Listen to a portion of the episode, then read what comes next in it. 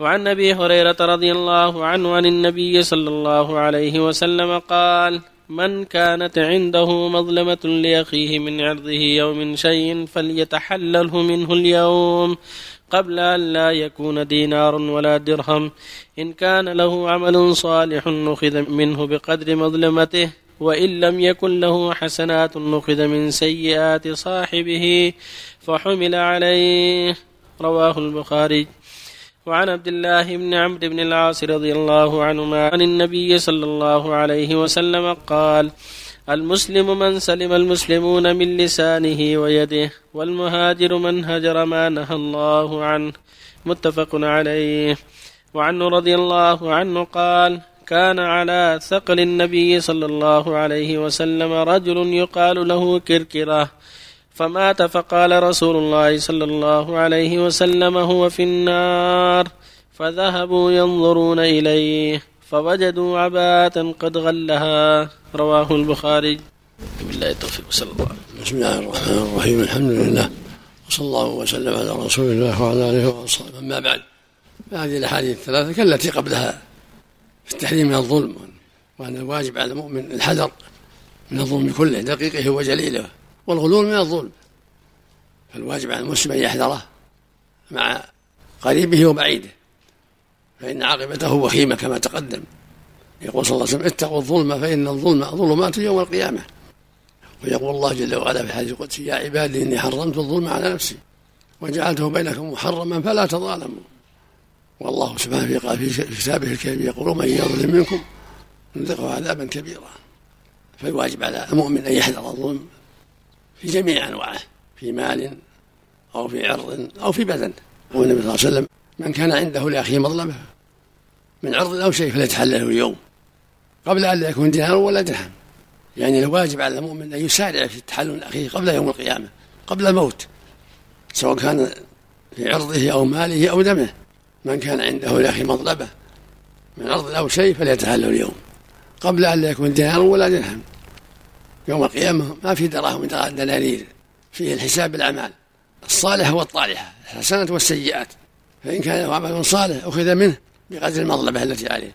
فإن لم يكن له حسنات أخذ من سيئات صاحبه فحملت عليه نسأل الله ذلك الحديث الآخر يقول صلى الله عليه وسلم ما تعدون المفلس فيكم يقول يسألهم من هو المفلس؟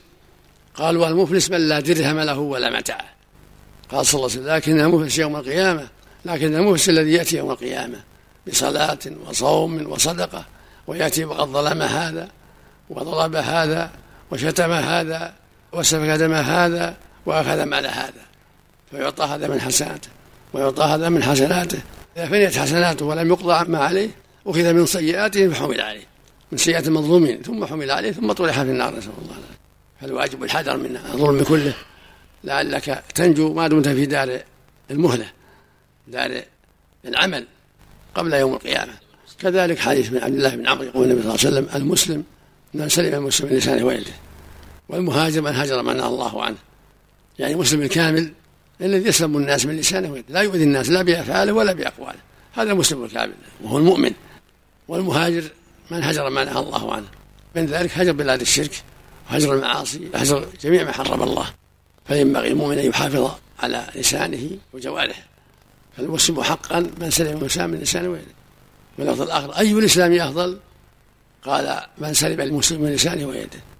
فالواجب على المؤمن أن يحذر ذلك وأن يكون في غاية من العناية بجوارحه ولسانه لعله يسلم من ظلم الناس. حديث أن غلاما للنبي صلى الله عليه وسلم يقال له كركرة قتل. فقال الناس هل يهنئون بالجنة قال كلا. إن الشبلة التي غلها لا تشتعل عليه نارا. فالمقصود أن الغلو شره عظيم. ومن يغلو يأتي من غل يوم القيامة. وهذا وعيد عظيم. تقدم في هذا ما يدل على المطلوب وأن الواجب على المؤمن أن يحذر أنواع الظلم من الغلول والسرقة والنهبة والاختلاس والخيانة وغير هذا من أنواع الظلم والشر. نسأل الله جميع العافية والسلامة أحسن الله كثير من الشباب أحسن الله إليك. يطلق زوجته بعد زواجه بفترة وجيزة يقول لا أحبها أو في لون فيها. هل هذا يكون من الظلم إن لم يكن هناك سبب مقنع. يحرم عليه الغيبة هذا من الغيبة. يدعو لها بالستر والعافية. والغيبة أما إذا استشار أحد يريد الزواج منها يشير بما يعلم من النصح. له شهر شهران ثلاثة سنة يقول لا أحبها أو طلقها هل يكون ظالم في تطليقه لها أم لا؟ هذا يرجع إلى حاله وياها إن كان يرى المصلحة طلقها ولا ما؟ إذا رأى المصلحة طلقها هل يتعلق مصلحته تجد من كلامه أحسن الله عليك يقول وهي متعلقة بي. وله ينظر في المصلحة إن كان في مصلحة بقاها مصلحة طلقها أبقاها وإن كان المصلحة له بطلاقها طلقها هو أعلم بنفسه وأعلم بحاله معها بعدم الحب يكفي لطلاقه هو أعلم بحاله معها. أحسن. نعم. أحسن الله عليك يا شيخ. كيف التحلل من العرض يعني بعض الأشخاص ما تقدر تتحلل منه. إذا ما استطعت تذكر حاسن تذكر أخباره الطيبة اللي تعلمها عنه. الخصال الطيبة تذكرها في المجالس التي اختبته فيها. وتدعو له وتستغفر له. نعم. أحسن الله عليك ورد حديث لا تبع ما ليس عندك. كيف نجمع بينه وبين جواز السلم؟ السلام في الذمة يشتري شيء في الذمة. مو شيء معين. هذا السلام الشيء في الذمة إلى أجل معلوم. لا تبع ما ليس عندك؟ هذا بإجماع المسلمين السلام. في الأعيان فقط. فاليسلم كلمة معلومة لا؟ ما يسمى سلام اللي في العين ما يسمى سلام إذا قال بعتك الناقة الفلانية والشاة الفلانية وهي موجودة هذا مو سلام هذا بيع معين. صلى عليك يا شيخ. يقول الله عز وجل واذا حييتم بتحية. فحيوا باحسن منها وردوها كيف إذا سلم علي أحد قال السلام عليكم ورحمة الله وبركاته فكيف أزيد؟ يزيد الله. جزاك الله خير غفر الله له. يدعو له. نحو. هذا هذا يكون أحسن منه هذا يعني هذا من مزيد الخير. بارك الله فيك أو أحسن الله إليك ونحو هذا. أحسن عليك.